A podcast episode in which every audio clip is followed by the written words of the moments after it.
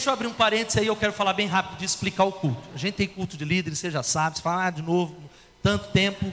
Duas coisas eu queria pontuar aqui. Primeira delas, primeira delas, e você vai, enquanto eu falar, você tem duas posturas possíveis: pegar isso, anotar, entrar para um ouvido, sair pelo outro, que todo mundo aqui já ouviu. Que essa tem sido a minha oração pessoal, minha oração pelas minhas filhas, a minha oração pela igreja, mas a oração pela minha vida. Nós precisamos aumentar, e isso é primeiro uma decisão, mas é também uma escolha deliberada de perseguir o temor do Senhor. Amém? Não é a palavra ainda não. O temor do Senhor. Como assim, pastor? A Bíblia diz o, o temor do Senhor é o princípio da sabedoria. Os milagres acontecem dentro de uma igreja e dentro de um movimento quando existe um povo que teme ao Senhor. O que, que, é o temor do Senhor? Eu mandei um videozinho lá no grupo de líderes e a Bíblia está lá em 1 Samuel capítulo 2, versículo 30, Deus falando algo que me chamou muito a atenção, me chamou muito. Ele diz: Eu honro os que me honram, mas aqueles que me desprezam, eu os desprezarei. É Deus falando isso. Ele diz: Eu honro, eu faço distinção. Deus está dizendo assim: Ele ama todos, mas Ele faz distinção. Eu honro aqueles que me honram, mas aqueles que me desprezam, que me tratam com desprezo, eu os desprezarei. Essa é talvez a razão porque você olha, ah, por que tem um irmão que é mais abençoado do que eu? Deus deve amar mais ele do que eu. Não, Deus não ama mais a ele. Mas talvez ali exista alguém, exista um servo que honra o Senhor em primeiro lugar a honra na vida dele. Eu não estou falando honra de liderança, não, estou falando honra a Deus em primeiro lugar. E aí, essa é uma liçãozinha antes de eu falar, que ser bem rápido naquilo, que é líderes que estão aqui. Como é que a gente aumenta o temor, irmãos? Primeira coisa é, é um culto como esse. Você precisa a Deus, pedir a Deus para que Ele aumente a sua sede no nome de Jesus. É, eu tenho certeza, a maioria trabalhou o dia inteiro, chegou com dor de cabeça, veio. O que faz a gente vir aqui em primeiro lugar? É o compromisso. Amém? Quantos falam, eu vim pelo compromisso? Não é vergonha, levanta a mão. O compromisso sustenta a sua vida cristã, mas é a paixão que te eleva a um novo nível. Então o compromisso pode fazer você vir aqui, e glória a Deus, é o compromisso que faltou para os que não vieram. Você está assistindo em casa, você não veio, com raras exceções, teve gente que ficou doente, o descompromisso. Compromisso nos estabelece, mas é a paixão que leva a gente para um novo nível. O compromisso não faz um líder permanecer na igreja muito tempo, ele vai desistir. Se é só o compromisso, ele não vai além. E a honra, eu estou falando disso, que você, a ah, pastor, o que tem a ver com a palavra da honra? Você precisa pedir a Deus para pôr sede no teu coração, sede da palavra. Deus tem aberto porta para eu falar em alguns lugares, pela misericórdia dele, irmãos, irmãos, a sede do povo de igrejas muito menores que a nossa igreja, algumas até maiores, a sede é perceptível. Algumas igrejas são muito grandes, é uma sede de ouvir a palavra. A palavra que eu prego aqui todas, uma sede, um desejo, uma, uma, uma intensidade. Eu falo, ah, essa é a razão porque essa igreja está crescendo e a nossa está estagnada. E as igrejas que são pequenas, eu tenho ministrado, eu fui no Espírito Santo pregar em uma igreja que era bem menor que a nossa, uma igreja com esse ambiente de fome da palavra, um ambiente de sede, no meio de semana, o povo lá, e o povo trabalha, Brasil. E aí eu falei, uau, eu fiquei espantado. Um ano depois eu voltei lá. A igreja já tinha dobrado de tamanho, por causa do temor do Senhor.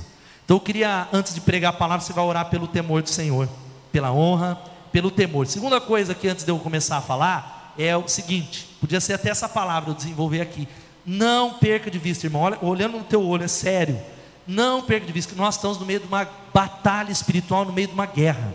Nós precisamos nos posicionar como célula, por isso que nós temos que vir para o culto, recarga, porque nós não estamos dando um passeio sozinho, nós estamos no meio de uma batalha espiritual.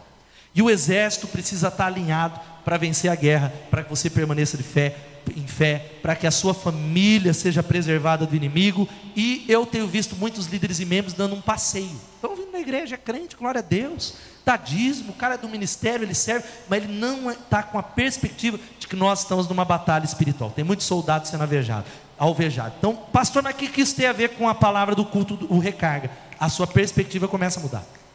Opa, opa, alguns enganos que o inimigo tem. Eu falei hoje com o irmão na minha sala, falei, irmão, é, essa podia ser até a palavra, mas eu tenho que partilhar essa que está no PowerPoint. Calma que não vai terminar no horário. Eu falei, irmão, o que acaba com a nossa vida, o que acaba com a minha vida, é algo que a Bíblia chama de sofisma. Sofisma é uma mentira, ok? É uma mentira que o diabo coloca na mente de alguém. E aí você diz, eu sou líder, eu ando com Deus, eu jejuo. Então o sofisma não entra na minha mente. Sabe como o diabo é, talvez esmaga impede você de receber tudo que Deus tem para você, ele pega uma, na, no caso da maioria das pessoas, ele usa uma mentira. ele engana. Mas no caso daqueles que estão andando com Deus, ele pega uma verdade, um fato, um fato. Quantos são líderes de célula aqui? Levanta as mãos. Sua célula não vai bem, tem gente descompromissada. Quantos tem gente descomprometida na célula? Levanta a mão. Tem célula que está bem, aleluia. Tem célula que não tem. Ah, é um fato, não é um fato, mas o diabo pode pegar aquele fato que é uma realidade e lançar um sofisma na sua cabeça. O que é o sofisma? Ninguém tem compromisso, isso não vai mudar, eu estou trabalhando em vão, não vai multiplicar, não adianta nada essa questão de célula, eu estou cansado, eu estou perdendo a família. Ele pegou um ponto que é uma verdade e ele grampeou, ele bloqueou, ele enganou você e ele derrubou você. Então eu queria que a gente orasse antes dessa minha palavra, e eu vou explicar o culto. Vamos lá, agora vem a palavra do culto e eu vou falar aqui. Por que o culto? Eu queria que a gente fizesse, a gente fez isso um monte de vezes, mas agora todo mês, a data do próximo recarga, 24 de maio, é o dia do GD de alguns supervisores, aí vocês vão se equalizar, você vai se reunir depois. Líderes de ministério, depois nós vamos alinhar. Vocês têm as suas reuniões, mas quem sabe vamos usar o tempo que a gente tem para fazer pequenas reuniões de 15 minutos. Acabou, vai acabar aqui, ó, 9, 9, 10. E aproveitar, a gente está aqui. Eu, esse culto tem um objetivo. Sabe qual é o objetivo? Antes era só para líderes e líderes em treinamento. É alinhar a cultura da igreja. O que eu vou pregar aqui Muita coisa pode ser pregada no domingo à noite, mas nem tudo vai ser pregado no domingo à noite. A gente não tem agenda, é um culto na semana. E nós queremos alinhar a cultura da igreja como sempre foi. Uma cultura aquecida, um rio. O que é o rio da cultura? Bethesda era assim e ainda é em nome de Jesus. Amém? Tipo, nós temos uma direção. Podia ter gente batendo pé, não concorda de setar o rio, estava levando. O cara, ele podia bater, a margem do rio estava levando. Essas margens do rio precisam ser fortalecidas, que é o rio da nossa cultura o recarga tem esse objetivo. O que eu quero de você? Você vai trazer seu líder em treinamento, filho. Você lidera ele. Ele já é um líder. Quantos tem líderes em treinamento já? Levanta a mão. Tem gente não tem, né? Tá perigoso a visão, né? ensinando, tem. Você tem que falar, filho, você vai ser um líder se ele aceitou, porque alguns líderes em treinamento nem sabem que são líderes de treinamento. Eu pergunto para o cara, quem quer ser um líder de treinamento? Fulano. Mas ele sabe? Não, ele não sabe ainda. É igual um namoro platônico, sabe aquele cara? Estou namorando ela, mas ela não sabe ainda. Eu gosto dela. Então, se ele foi comunicado, você tem que colocar lá, ó, eu espero que você esteja lá comigo no culto. Palavra de alinhamento. Você vai ser um futuro líder da igreja. Líderes de ministério também, voluntários também, em nome de Jesus. Vamos fazer uma oração no minuto. Um monte de coisa. Temor a Deus. Visão da batalha espiritual. Em nome de Jesus. Que a gente receba uma recarga de fome, sede de Deus. Não despreza a palavra que é pregada todo domingo. Você me ouve tanto. E Fala, Deus, coloca uma sede tão grande no meu coração que nenhuma palavra que é pregada nessa igreja eu vou deixar cair por terra. Eu não vou deixar, porque é a minha decisão, Senhor. Posso estar cansado, posso estar em crise, mas eu tomo uma decisão, essa é a minha escolha. Eu posso escolher que nenhuma palavra vai cair por terra. Eu vou colocar em prática, com a ajuda do Espírito Santo. A minha vida vai mudar, meu ministério vai mudar, essa igreja vai alcançar a cidade. Deus vai fazer uma obra, Ele deu promessa. Senhor, obrigado pela palavra, meu Pai. Obrigado pelo imenso privilégio de estar aqui, Jesus. Podia estar fazendo tantas coisas, tantos compromissos. Mas queremos receber uma recarga da cultura da igreja, da tua palavra, que possamos sair daqui não só para bater um cartão, mas com uma mentalidade mudada, espalha, para que essa cidade ela será alcançada no nome de Jesus. Senhor, somos privilegiados de fazer parte de uma igreja como a Bethesda, de fazermos parte de uma visão. Obrigado, Senhor. No nome de Jesus. Amém. Amém e amém. Amém, querido? Quero falar rápido com você. Essa é uma palavra que ela não é nova. E coincidentemente, o pastor Sidney, lá no encontro da célula, ele falou sobre serviço. E aí eu falei com a Elô, falei, Deus está querendo falar com a igreja. Que eu preguei sobre serviço na, na série das sete decisões, e essa palavra já estava preparada um mês atrás. E eu não iria mudar. E eu quero falar com você sobre a honra do serviço ministerial. Você pode falar isso? A honra e eu quero fazer uma reflexão que é baseada, você que leu o livro, ou tem o livro, você vai entender, é baseado lá, no livro Os 21 Dias para um líder de célula do pastor Aloysio Silva. Mas especificamente eu ouvi uma mensagem ministrada por ele há 10 anos atrás, fazendo 10 anos hoje, em Santarém, baseada, minha mensagem é baseada nisso, e aquela palavra moldou muito da minha perspectiva como pastor mudou muito da minha mentalidade, daquilo que eu acredito, por isso que às vezes me iro. Não é porque, ah, quer ver a igreja cheia pela igreja cheia. Por causa disso. E eu quero falar com você, rapidamente, preste atenção, sobre três tipos de mentalidades que a gente tem ao servir a Deus. Diga assim: três tipos de mentalidade. Você que está aqui, não importa a sua posição, se é um pastor, se é um coordenador, se é um supervisor ou um voluntário, nós temos uma dessas três mentalidades ao servir a Deus. Três mentalidades que a gente tem, três, você tem, então, e eu queria que você identificasse, e eu quero compartilhar um pouquinho sobre aquilo que Deus nos deu para fazer no nome de Jesus. Essa mentalidade, esses, essas mentalidades, preste atenção, são três tipos de atitudes possíveis. Mesmas pessoas fazendo a mesma coisa, por exemplo, a mesa de som, três pessoas que estão no som, são mesma coisa, o mesmo serviço, mas podemos ter ali três atitudes possíveis. São três líderes de célula fazendo o mesmo serviço, o mesmo compromisso, no mesmo culto, gente de Deus, mas podem ter três mentalidades opostas. O texto, eu queria que você lesse junto comigo, vamos ler todo mundo? Cada um exerça o dom que recebeu para servir os outros administrando fielmente a graça de Deus em suas múltiplas formas. Amém? Existe um dom que Deus deu na tua mão. Deus te deu uma habilidade espiritual e nós precisamos é administrar isso. E o texto que você ouviu muitas vezes semana passada, há duas semanas atrás, vamos ler todos juntos? Quem quiser tornar-se importante entre vocês, deverá ser servo. Irmãos, se entendermos, eu vou falar da mentalidade que Deus chamou cada um de nós para servirmos e servirmos onde nós estamos, uma revolução vai tomar conta dessa cidade no nome de Jesus. Amém? Uma revolução dentro da sua célula que talvez pode até aparentemente estar morrendo, mas nós conseguimos receber, sabe como nós conquistamos algo? É no invisível. Eu entrei aqui, eu fiquei chateado, sei que não veio, vou mandar mensagem, que é meu papel de pai espiritual. Você, supervisor, tem o dever de fazer isso. Você, líder de ministério, tem o dever, em amor, de fazer isso, é o nosso dever. Mas a chateação passou ali na hora do louvor, eu falei, Deus, é fé eu enxergo, é no invisível. E aí, o pastor Rick Warren fala algo aqui antes da gente falar da, nossa mentalidade, a nossa mentalidade de servir. Ele diz que você foi posto na terra para fazer uma contribuição. Você não foi criado apenas para consumir recursos, comer, respirar, ocupar espaço. Deus te projetou para que a sua vida faça a diferença. Apesar de muitos livros de sucesso informarem como tirar o máximo da vida, não foi para isso que Deus o criou. Você foi criado, preste atenção, para acrescentar a vida na terra, não apenas para extrair. Deus quer que você devolva algo no nome de Jesus. Dá um glória a Deus. Querido, o mundo corporativo está descobrindo isso. Livros, livros como, por exemplo, O Monge e o Executivo, que você leu que vendeu milhões sobre a liderança servidora, é o que Jesus já ensina dois mil anos atrás. É um camarada do mundo corporativo, pegou os princípios de Jesus, colocou num livro, virou best-seller, porque é o que a Bíblia fala. A Bíblia tem falado isso. E no final das contas, gente, Deus vai fazer para a gente só duas perguntas. A primeira é essa aqui, ó. O que é que você fez com meu filho Jesus Cristo? O que é que você fez com ele?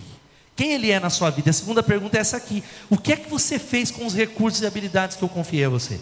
A primeira é Jesus, vamos falar sobre ele. E segundo, o que é que você fez com recursos e habilidades que eu dei na sua mão? O que é que você fez? Ah, eu não servi Jesus porque eu estava numa outra fase. E aí, a verdade é que você não foi criado. Vamos ler essa frase todos juntos? Você não foi criado apenas. Vamos falar de novo aí, vamos lá? Você foi criado. Nós somos criados para servir no nome de Jesus. Amém? Nós fomos criados para dar uma, uma contribuição. Deus criou você para fazer a diferença. Mas vamos voltar na mentalidade no nome de Jesus. As mentalidades, olha só, eu estou falando com gente que trabalha para Deus.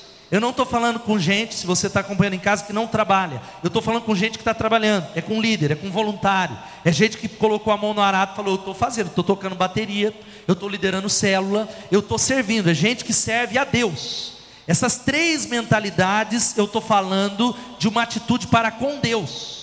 Não é para com o pastor, não é para o Paulo ou para o Danilo, que é coordenador, ou para o Ronaldo, ou para o meu supervisor. São atitudes para com Deus. O fato, preste atenção, é que a gente tem exemplos na Bíblia, e aí eu vou tentar fazer a distinção para não virar confusão, de voluntários, servos e empregados. Vamos falar voluntários, servos e empregados? Porque a palavra servo se perdeu. Eu não vou mudar o nome do culto, vou explicar depois para vocês.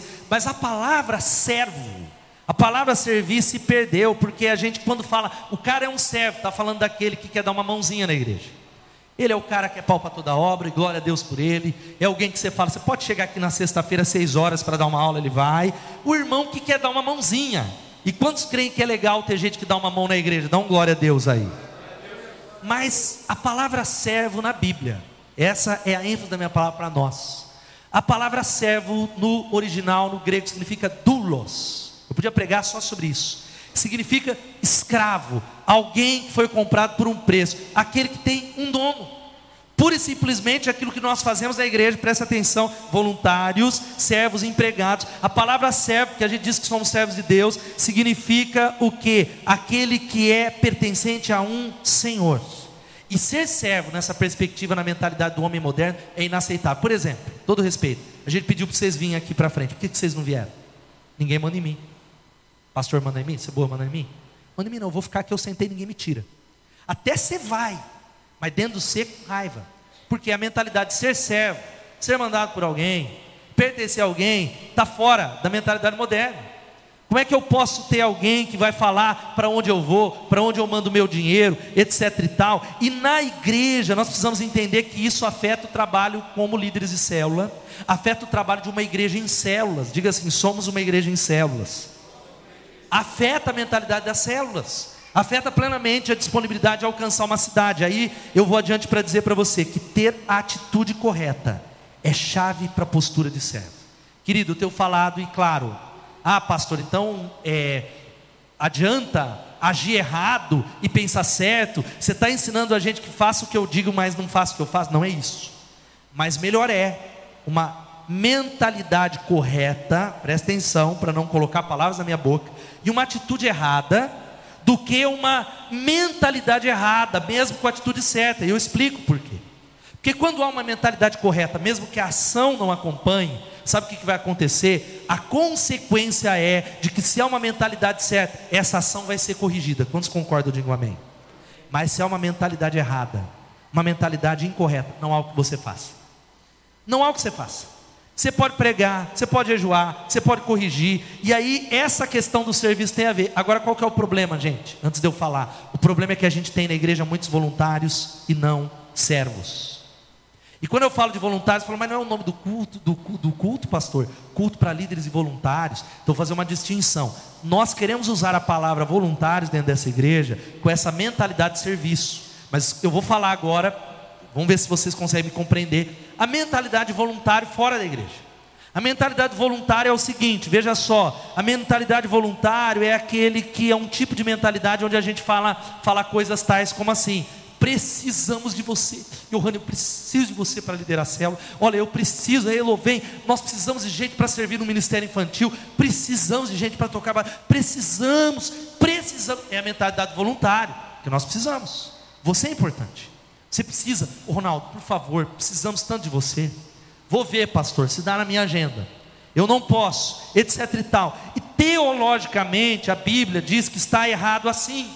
Por exemplo, irmãos, não vou fazer uma, uma ênfase, ter ouvido pregar. Existe uma grande parte do mundo oriental de cristãos que são chamados para servir Jesus hoje. A maior parte dos mártires, ou os cristãos que morrem, morre mais gente hoje nos últimos cinco anos morreram mais cristãos do que em todo o restante da história da igreja. É gente que é salvo por Jesus, ele é salvo. Você quer Jesus? Você quer? Sim. Está preparado para morrer? Estou.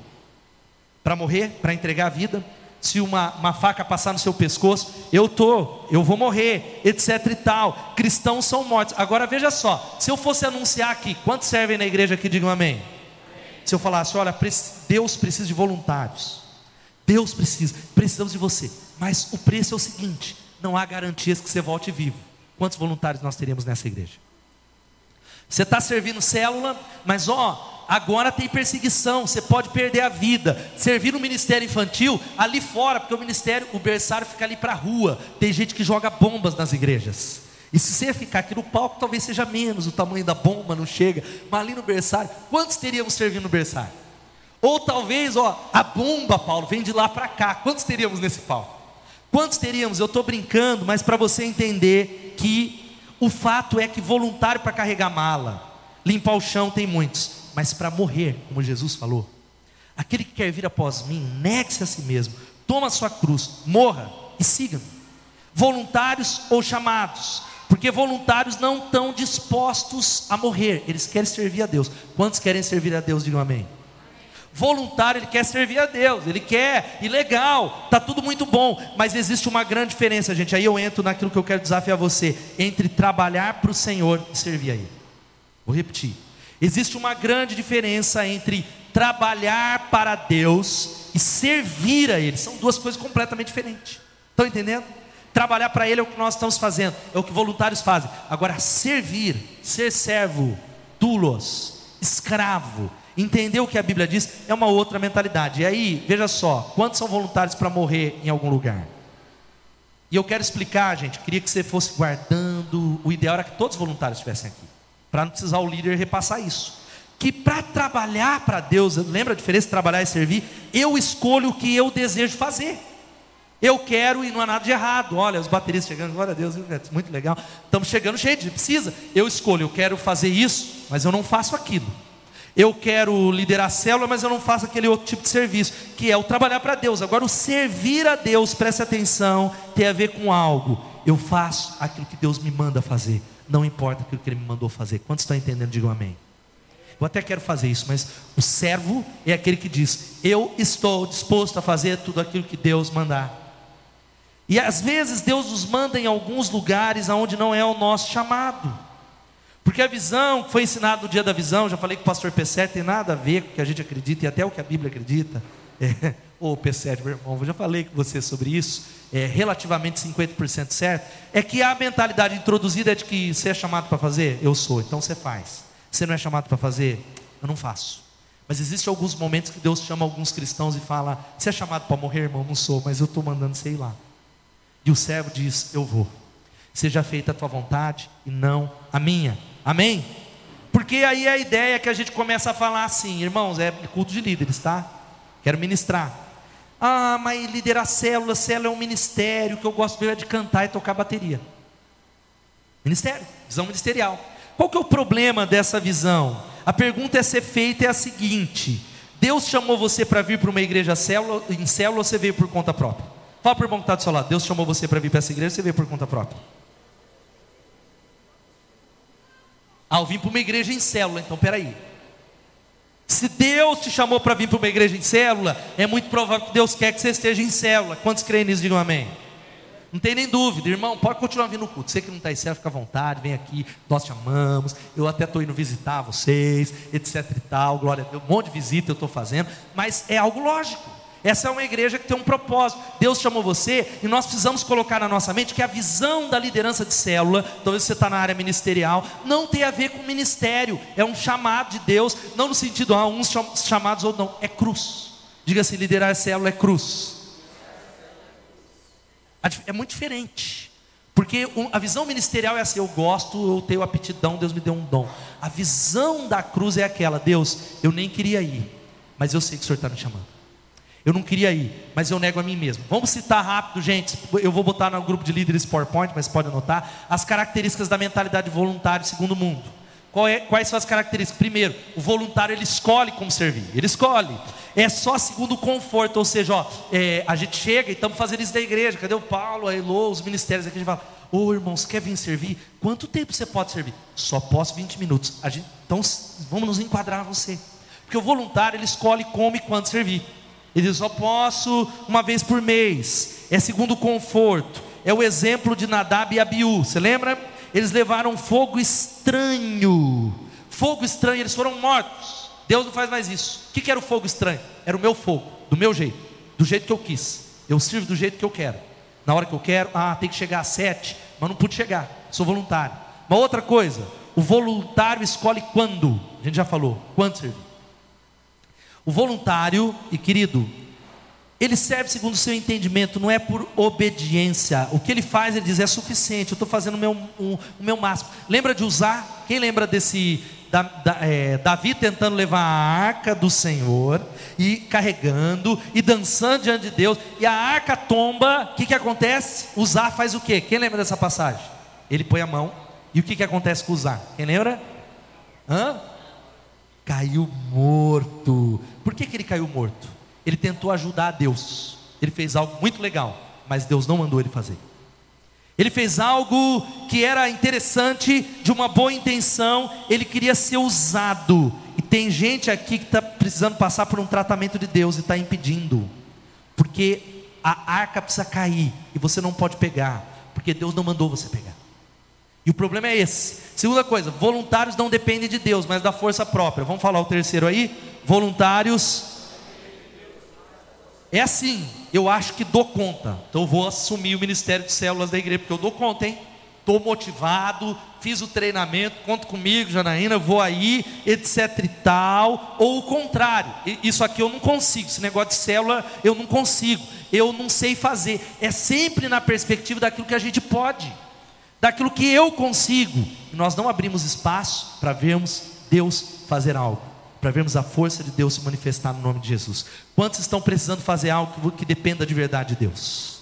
Ir para um desafio que você ouça e fala: Nossa, eu acho que Deus está me chamando, porque não tem nada a ver comigo e eu vou precisar depender profunda e plenamente dEle. Eu preciso depender das mãos dEle. Eu preciso experimentar Deus. Agora, quando é algo que eu não consigo fazer e preciso de Deus, aí eu começo a experimentar a verdadeira obra de Deus. Eu não experimento o milagre. Sabe por que a gente não experimenta? Porque a gente só faz coisas que a gente pode fazer. Deus quer que você faça coisas que só Ele pode fazer. Uma outra mentalidade, gente. O voluntário não aceita cobrança. Ai do voluntário se ele for cobrado. Ai do voluntário se alguém chamar ele depois do culto e, e de repente corrigir ele. Ai do voluntário porque não pode cobrar. Eu estou fazendo muito em ajudar nessa igreja. Eu já venho, eu venho de sábado, eu venho de quinta, eu venho, é, é, pesado. Quem é voluntário, irmão, já vai se arrepender. É muito peso. Você vem aqui, você fala, nossa, eu estou em todo culto, como é que ele me cobrou por um que eu não vim? Mentalidade de voluntário. É mentalidade. Uma outra coisa, voluntários não se dispõem ao sacrifício. Vamos falar isso todos juntos? Voluntários. Não dá para exigir dele. Se não der, ele não vem. Você marca um G dele e fala, oh, eu não deu para vir, eu trabalho, faço hora extra. Hoje não deu, eu tô, faço muito, estou fazendo muito, tem gente que faz menos do que eu nessa igreja, pastor. Como é que você ousa me cobrar um cara tão à frente de centenas de pessoas dessa comunidade? Ó, ó o mando do povo, o povo não põe a mão no arado, eu sirvo. E aqui, gente, eu estou falando um tipo de mentalidade. Qual é o tipo de mentalidade? Diga mentalidade. Mentalidade de troca, de barganha com Deus, com a igreja. É uma mentalidade da gente se agradar e aí eu quero dizer para você, a gente sofre muito, aí entra a palavra aquela do P7 eu aplico. A gente sofre muito quando a mentalidade na, na vida das células, na liderança das células ou nos voluntários do ministério é uma mentalidade não de servo, mas de voluntário. É pesado. Precisa cobrar. A gente precisa ir toda vez para o confronto, em nome de Jesus. E a pergunta que eu quero fazer para você é o seguinte, querido, antes de fechar essa palavra. Pergunta para o irmão que está do seu lado, se é servo ou voluntário? Pergunta para ele. Se é servo ou voluntário, porque o segredo da obra de Deus não é método, são os homens, homens melhores, homens mais aperfeiçoados, homens mais quebrantados no nome de Jesus. E aí, eu quero dizer para vocês e fechar essa palavra dizendo que, olha aqui para mim, que servo é aquele que entendeu que ele tem um dono. Hoje eu estava falando com alguns irmãos hoje, eu atendi alguns irmãos, muitos expressando alguma coisa, eu falando para eles, falei, querido, a chave para que você seja um sucesso nas mãos de Deus é pensar e colocar como mesmo o mote do seu serviço é que primariamente, eu estou prestando serviço para Jesus Cristo. Não importa, você pode estar na igreja pior, não é o caso dessa, da pior igreja, mas eu estou servindo a Jesus. Lembra aquela música? Estou servindo a Jesus Cristo desse caminho. Você lembra? Eu não lembro qual é essa canção. É lá a música do R.R. Soares. Estou subindo. Paulo toca depois. Dele eu não volto. É Ele. Ei, líder de célula. Ei, ei, voluntário. É para Ele que você faz. Ei, você que está no berçário. É para Ele. Amém. É para Ele. Quando eu penso assim, falei, meu Deus, desanimado, meu Deus, o povo colabora. Aí Jesus fala bem no meu ouvido assim: Você está servindo as, as pessoas ou a mim? Vê, o povo não vê, mas você serve na sua célula, você serve a mim ou serve as pessoas. E aí, a verdade é que Deus não usa empregados, amém? Essa mentalidade é do mundo. Na igreja só tem servos, pois eles serão exaltados. Voluntários ou empregados, eles não são exaltados, porque eles querem pagamento, eles recebem pagamento. É um aplauso, é alguém que fala, ó, oh, parabéns, viu? Nosso irmão, você está top, que legal, hein? Tudo bem. Ele vai fazer tudo certinho. É os voluntários que não dá bola fora, Paulo. É o, às vezes o cara que é o melhor do ministério de louvor ou do GD é o cara que não falta. Ele tem ainda assim a mentalidade do empregado, porque ele faz isso porque eu não quero tomar dura. Eu vou no culto, você está no culto, sabe por que você veio no culto? Espero que espero em nome de Jesus ser o seu caso. Eu vou tomar dura do supervisor, então eu vou no culto. Mentalidade de empregado. Eu vou lá, porque eu senão serei cobrado. Qual é a diferença, gente? Quais são as diferenças? Eu espero que essa palavra de ensino a gente saia daqui terminando orando. Primeira coisa é isso aqui, ó. Ó, vamos ler todos juntos? Servos. Cruz não é fardo, gente. O fardo é algo que vem, uma doença, uma enfermidade, uma dificuldade. A cruz a gente abraça voluntariamente. Tem gente que fala, ah, porque eu estou levando a cruz, a cruz é um fardo. Não, não, não. O fardo é algo que você não consegue mudar, é uma enfermidade, uma, uma circunstância, uma, um parente que está doente. A cruz nós abraçamos voluntariamente. É morte, é sofrimento, é uma escolha. Ninguém pode escolher para você você abraçar a cruz. A única coisa que a gente precisa saber é que o mestre, ele falou: se alguém quer vir após mim, tome a sua cruz. Fardo não é cruz. Cruz é algo que a gente escolhe no nome de Jesus. Você pode dizer amém? Fardo é pobreza. Fardo a gente pode até ajudar um irmão a carregar. Eu posso ajudar o Danilo a carregar o fardo dele. Agora a cruz dele é ele que vai carregar. Eu posso ajudar o Tote, a Bíblia diz: ajudem uns aos outros a carregar os fardos, o peso, os problemas. Agora a cruz, a medida do sacrifício, é algo que deliberadamente ele vai é, abraçar. Porque empregado só quer título, eles trabalham para isso. Agora cruz significa negar-se a nós mesmos, dizer: Deus, eu estou crucificado todo dia. É por isso que eu continuo e não desisto. Segunda coisa, vamos falar: servos não esperam pagamento, empregados só fazem se receberem. Servo é alguém que, uma evidência que você é empregado, é se você espera receber. E aí muita gente fala, ah, pastor, você é remunerado. Glória a Deus. Quem sabe a história da igreja sabe. Que não é primeiro o salário, primeiro é o serviço. Primeiro é servir. A gente quer servir. Agora tem muito jovem dessa comunidade que diz-se vocacionado, que acha-se vocacionado, mas ele quer inverter a ordem das coisas. Ele não entendeu que servos não esperam pagamento. Eles, empregados só fazem se receberem. Eu tenho falado aqui para uns irmãos, glória a Deus pela igreja. Ah, pastor, se um dia a igreja bateu uma crise, não tem mais dinheiro, você vai procurar outra? Muitos pastores fazem isso. Não que eu vou fazer é simplesmente, talvez vou ter que alocar o meu tempo para uma outra área, mas eu continuo pastoreando a igreja, porque pastorear a igreja não tem a ver com, não é uma posição, não é um cargo, é um chamado no nome de Jesus. Quem está entendendo, diga amém. É um chamado. Agora o pagamento não é só de dinheiro que eu estou falando, tem a ver com gente que diz, é, eu, é muito comum, muito, crente ferido. Eu fiz tanto por essa igreja, eu dei anos e ninguém me reconheceu. Filho, você estava esperando o reconhecimento do seu pastor. Ei, você está você tá esperando o reconhecimento meu? Para de servir. Ei, ei, você está esperando o reconhecimento do seu supervisor. Você está esperando o reconhecimento do Paulo da Greta. Você está esperando o reconhecimento. Tem algo errado, é hora de mudar no nome de Jesus. Você pode dizer amém? Em nome de Jesus, o único direito que eu tenho é de não ter direito nenhum, é dele que eu recebo a minha recompensa no nome de Jesus. Existem muitos tipos de moeda, o servo, porém, faz para ele, espera dele a recompensa. Agora, sabe qual que é a boa nova, querido? se você esperar a recompensa dele, ele nunca deixa de nos pagar. Louvado seja o nome de Jesus. Se você de verdade diz, eu estou fazendo para Deus, é para Ele, é dele que eu espero a recompensa, pode ficar tranquilo, porque Ele vai pagar. Ele não se esquece do fruto do seu trabalho, como diz a palavra de Deus. Ele vai exaltar, Ele vai abençoá-lo. Eu tenho visto muitos experimentarem isso no nome de Jesus. Dois membros, líderes iguais, fazem a mesma coisa, tudo igual. Um é próspero e o outro não é. Onde é que está o problema? Honra. Eu olho, lógico, com raras exceções, às vezes é só um deserto. É um tipo de atitude. O cara está aqui, ele etc. Tal, mas dentro do coração dele, ele tem uma mentalidade que tem a ver com a palavra. Vamos caminhar, vamos lá. Servo, vamos ler isso aqui. Empregados escolhem a quem servir. Servos servem mesmo os mais indesejáveis. O servo não tem escolha. O empregado é igual lavar os pés. O empregado ele fala: Eu saí daquele ministério porque eu não gostei, o líder não é igual ao outro.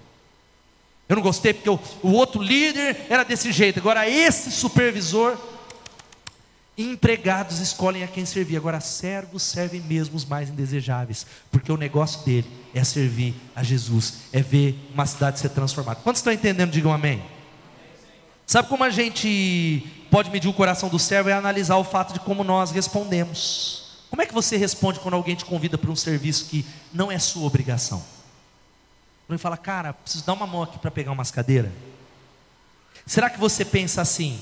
Você é pago para isso. Se você pensa assim, se essa é a sua mentalidade, diga mentalidade, você é um empregado, não um servo. Quarto, vamos falar? Servos se alegram enquanto empregados. Gente, servir, queridos, de verdade, como pastor, eu estava falando com o pastor Juan lá em Belo Horizonte. Falei, querido, estar tá aqui não é, não é fardo, ó, tem o cansaço físico, etc tal. É alegria. O estar tá aqui tem um monte de, de situações, mas é alegria. Isso aqui é de prazer, em nome de Jesus. Não me vejo fazendo outra coisa, servir a Deus. Ah, mas sempre foi assim. Desde quando eu era adolescente, eu aprendi isso. Agora, servos se alegram enquanto trabalham. Agora, o empregado é fardo. Ô irmão, sábado você pode ir lá? Nossa, bem no dia que eu assisti o último episódio da série. Ah, meu Deus, eu vou, né? Aí ele nunca fala não, porque ele não sabe falar não. Mas dentro dele é aquela coisa. Ele vai, mas ele é empregado, ele não se alegra. Qual é a sua mentalidade? Você é um servo ou um empregado? Quinto, vamos lá. Os servos fazem o que é necessário, os empregados só fazem o que lhe pedem. Há um texto que eu não vou ler aqui, de Lucas 17,10, de que o servo, ele serviu, ele fez isso, e aí o patrão não agradeceu. O patrão por quê? Porque ele só fez o que é mandado. Nós somos servos inúteis quando nós fazemos só aquilo que nos é mandado. E o problema da liderança da igreja é que você, líder, e eu espero que você seja assim, você que está em casa, faz tudo certinho. O cara é top. E aí você se acha o último bolacha do pacote. E não entende que você é um servo inútil, como diz a palavra de Deus, porque os servos fazem além do necessário. O que, que é necessário? Eu vim até aqui, ó. O meu trabalho é andar essas cinco cadeiras. O que, que é necessário, pastor? É rodar 50. O servo é aquele que diz: Eis-me aqui, eu estou para servir. Eu quero servir acima de tudo meu mestre. Eu quero servir a minha igreja. Eu quero servir a Jesus. Ele mandou. O empregado, ele acha que está fazendo muito. Ele não procura o serviço. Agora, servos estão todo o tempo procurando as necessidades. Se você é de uma das áreas da igreja, querido, eu espero do Zoe, do som, do ministério de louvor, da recepção, que você seja alguém que entre no seu ministério procurando servir e achar as necessidades, não só para cumprir. Se você é da recepção, você seja o primeiro a se apresentar para o seu líder e falar: Cara, o que está precisando que eu faça? Tem algo que eu preciso fazer? Sabe qual que é a questão? É que Deus só unge e promove servos. E isso vale, eu quero dizer para você, os que mais eu tenho visto prosperar na vida profissional e lá fora das quatro paredes, são aqueles que verdadeiramente são servos. Quem pode dizer amém? Estou falando de prosperidade bíblica. Tem gente que tem dinheiro, mas não tem casamento abençoado. Tem gente que tem casamento, mais ou menos, mas não tem dinheiro. Falando prosperidade, é aquele que é servo. A Bíblia diz como Deus ungiu a Jesus de Nazaré. Vamos caminhar, ó, veja só. Empregados estão sempre procurando melhor lugar para trabalhar. Servos aproveitam a oportunidade para servirem. Sabe o que significa isso? Que o empregado é aquele que está aqui na igreja, mas se surgir uma oportunidade, ele vai embora porque ele quer ganhar mais. Se surgir uma igreja que abre uma porta, eu vejo muito, não só nos músicos, mas músicos é muito comum, os músicos estão aqui. O cara está na igreja, Aí, principalmente dirigir de louvor, ele fala: Nossa, estava tão bom. Eu dirigia três vezes por mês, agora surgiu é quatro. Vou para outra igreja onde eu possa servir mais. onde eu possa servir mais, porque é a mentalidade de empregado. Porque empregado está sempre procurando o melhor lugar para servir e trabalhar. Servos aproveitam a oportunidade para servir. Fala para o irmão que está do seu lado: aproveite a oportunidade de servir, aproveita. Irmão, estava vindo, eu e Regivaldo, nem vou falar o que nós vamos fazer hoje, olha, rodado o culto. E aí, Lô, foi orar no lugar aí. E aí eu voltei, na hora que eu entrei aqui no escritório, de verdade, irmãos, ajoelhei e falei, Deus, muito obrigado por ser pastor dessa igreja, é um privilégio ser parte dessa igreja. Abra teu olho e acredita nisso. Eu tenho rodado em tantos lugares, irmãos. Você é privilegiado, mas não tem aberto os olhos para isso. Não tem entendido isso. O, sabe qual que é o sétimo? Vamos lá, chegando no final. Empregados escolhem, isso é chave, olha aqui para mim, isso é poderoso. Tem um monte de gente voando, por isso que não vai ser promovido. Não vai, porque é Deus, irmão. Eu estou em congresso, aí eu estou lá anotando mensagem, sou pastor. Aí tem apelo, eu sou o primeiro no congresso, babá lá na frente. Por quê? Porque eu quero a bênção de Deus, filhos. Eu sei que quem pode me promover é Ele. É, Senhor, é nós dois. Ninguém me conhece aqui, mas se conhecer também, Senhor, eu quero. Amém? Amém ou não? Vamos falar o sétimo aqui. Empregados escolhem a quem se submeter. Servos apenas perguntam quem é o líder. A diferença do empregado é que ele chega assim. Quem é o líder desse negócio aqui, desse célula? Quem? É você? Quantos anos você tem? Eu estou 38, rapaz. Submeter, você nem sabe. Quantos anos de igreja você tem? Cinco anos? Cinco anos eu tenho de mestrado. Cinco anos. Hoje eu atendi, eu atendi um irmão essa semana assim aqui. Então, porque nós, crentes velhos, eu falei, eu não, quem é velho é o diabo. Ele fala, não, porque nós que somos crentes velhos, eu falei, não, não, não, não. Esse que se fez novo. Crente velho é o cão. Crente velho. O empregado, ele escolhe aquele submete. Ah, o pastor sim. Ah, o Danilo não. Ah, o Paulo sim. O Edmilson não. Agora, o servo é aquele que o ambiente que ele entra, ele pergunta: quem é que lidera esse lugar? Ah, é o Johanny, estou aqui para te servir. Quem é que lidera esse lugar? Quem é que é o líder nesse ambiente? No nome de Jesus. Esse é o teste que separa o empregado do servo. Você se submete a quem não gosta. Ah, mas não gosta. É muito comum na nossa igreja. Ah, é que eu não gosto do líder, etc e tal. Aí eu, beleza, irmão, troca de célula. Ah, não gosto do fulano, não sei o quê. Ah, não gosto do. Troca, eu vou deixar você lá. Mas o teste para saber se você é um empregado ou um servo é que você submete a quem você não gosta. Você submete aquele que talvez você acha que sabe menos do que você. Vamos chegar, chegando no final. Servos pensam sobre as suas responsabilidades. Empregados olham o que? O que os outros estão fazendo. Como é que pode ser bom? De novo eu vou fazer, de novo o ofertório, de novo eu vou ficar na escala do Zoe, de novo. Ah, por que não chama a Beth? A Beth só ficou uma vez nesse mês. É, tô vendo, tô de olho, viu? Tô de olho, você não está cobrando, ó Paulo, tô vendo que você dá mais boi para um, para outro, tô de olho, essa igreja tem que ser igual. Viu o pastor Sidney falar que todo mundo é igual? Estou de olho, tem privilégios dessa igreja. Isso é mentalidade de que empregado, que o empregado está de olho do que os outros estão fazendo. Ah, será que o pastor corrige mesmo todo mundo? Será que o pastor trata todo mundo igual? Mentalidade de empregado. O servo, o foco dele, é que eu, eu tenho falado sempre para minhas filhas, ele é alguém que está pensando assim, não está preocupado com os outros. Ele não está preocupado se o outro é abençoado ou não. Ele quer servir. Então, chamado no nome de Jesus. Amém? Penúltimo. Servos vêm como privilégio o serviço. Empregados se sentem. Vai embora. É o líder que desiste. É o líder, gente, tem um monte de gente que vai embora. Na Bethesda não tanto, mas nos modelos tem modelo, irmão, isso aqui é uma moleza, irmão. Fala para o irmão que tá do, fala do seu lado. Essa igreja é uma moleza. É sério.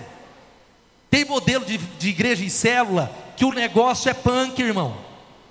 Você tem que discipular quatro, tem que ser discipulado por mais um, e é semanal tem Tadel toda semana, tem vigília, você tem que ir, etc e tal, e tem que ir no asilo de velhinho, tem que visitar, tem que tocar no louvor, tem que abrir igreja, tem que fechar, aleluia, tem que ir em quatro cultos no domingo. E sabe o que eu vejo, irmãos? Dois tipos de gente. Tem os que saem se sentindo explorado, mas eu tenho visto uma multidão se sentindo ainda assim privilegiado em ambientes como esse. Quem pode dar glória a Deus? Aí você está aqui, reclamei, teve culto semana passada, vai ter de novo, vou ter que gastar seis reais de gasolina não é do seu bolso que sai, pastor, etc e tal. Outro dia um irmão falou isso para mim. É, não é do seu bolso que sai. Eu falei, mas nem do seu filho. Deus é a fonte, Ele que te dá, louvado seja Deus. Amém? Porque se a fonte secar, você não tem dinheiro. Dá glória a Deus que o dinheiro é dele. Louvado seja o nome de Jesus. Não é? Falei, pelo menos a minha Bíblia diz assim. Sua deve ser outra versão. Então, o servo, veja só, é gente que é, ó a mentalidade. Vou já pedir para o Paulo subir aqui, Paulo. A mentalidade assim, e a minha vida? E a minha família? Eu não tenho tempo para nada, etc. Tal. Queridos, eu estou dedicado integralmente a essa igreja. A Elô sabe, a gente pensa na igreja 24 horas por dia. Eu acho tempo, a gente sai. Seu problema não é a igreja. Seu problema é a má administração do seu tempo. Seu problema, você que está assistindo em casa, que aqui só tem santo, povo de Deus aqui. Os pecadores que não vieram. seu problema é o pecado. Ou é uma mentalidade de empregado, gente que está se sentindo explorado, né? Agora, a pergunta é o seguinte, gente, antes de eu falar a última coisa, a gente vai orar. A quantidade de gente que trabalha nas igrejas, ou até mesmo na nossa, é razoável, tem que aumentar. Mas e os servos? Quantos são? A sua célula pode ter muita gente trabalhando, legal. Mas os servos, quantos são? Se todos nós sairmos daqui, ou esta igreja, você tomar uma decisão individual, e se todos forem servos, sabe o que vai acontecer? Uma revolução vai tomar conta dessa cidade em nome de Jesus, eu creio nisso.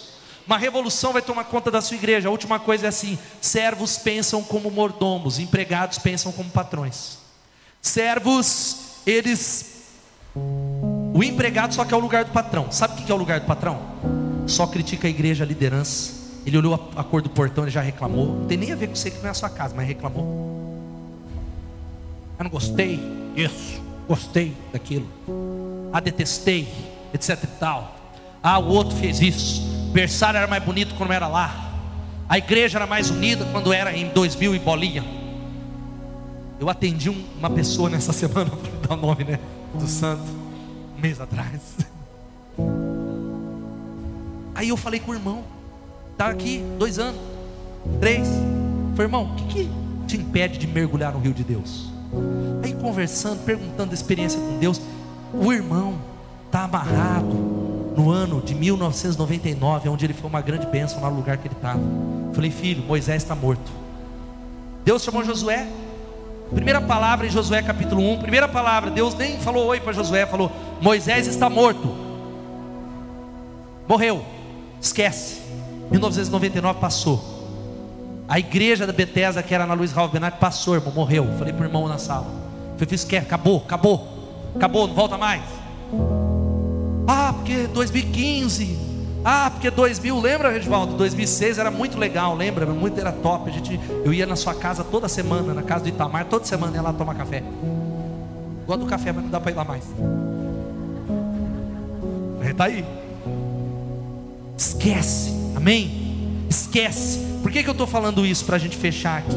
Gente que critica, gente que, que você olha, se fosse eu faria diferente, mas não é você, miserável. Deus te chamou para essa posição.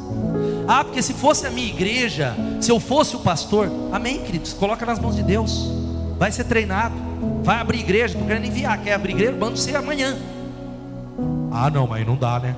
Abrir igreja sem preparação, sem dinheiro, sem recurso, abrir mão do meu salário, emprego, como eu vou viver do que, pastor? De vento?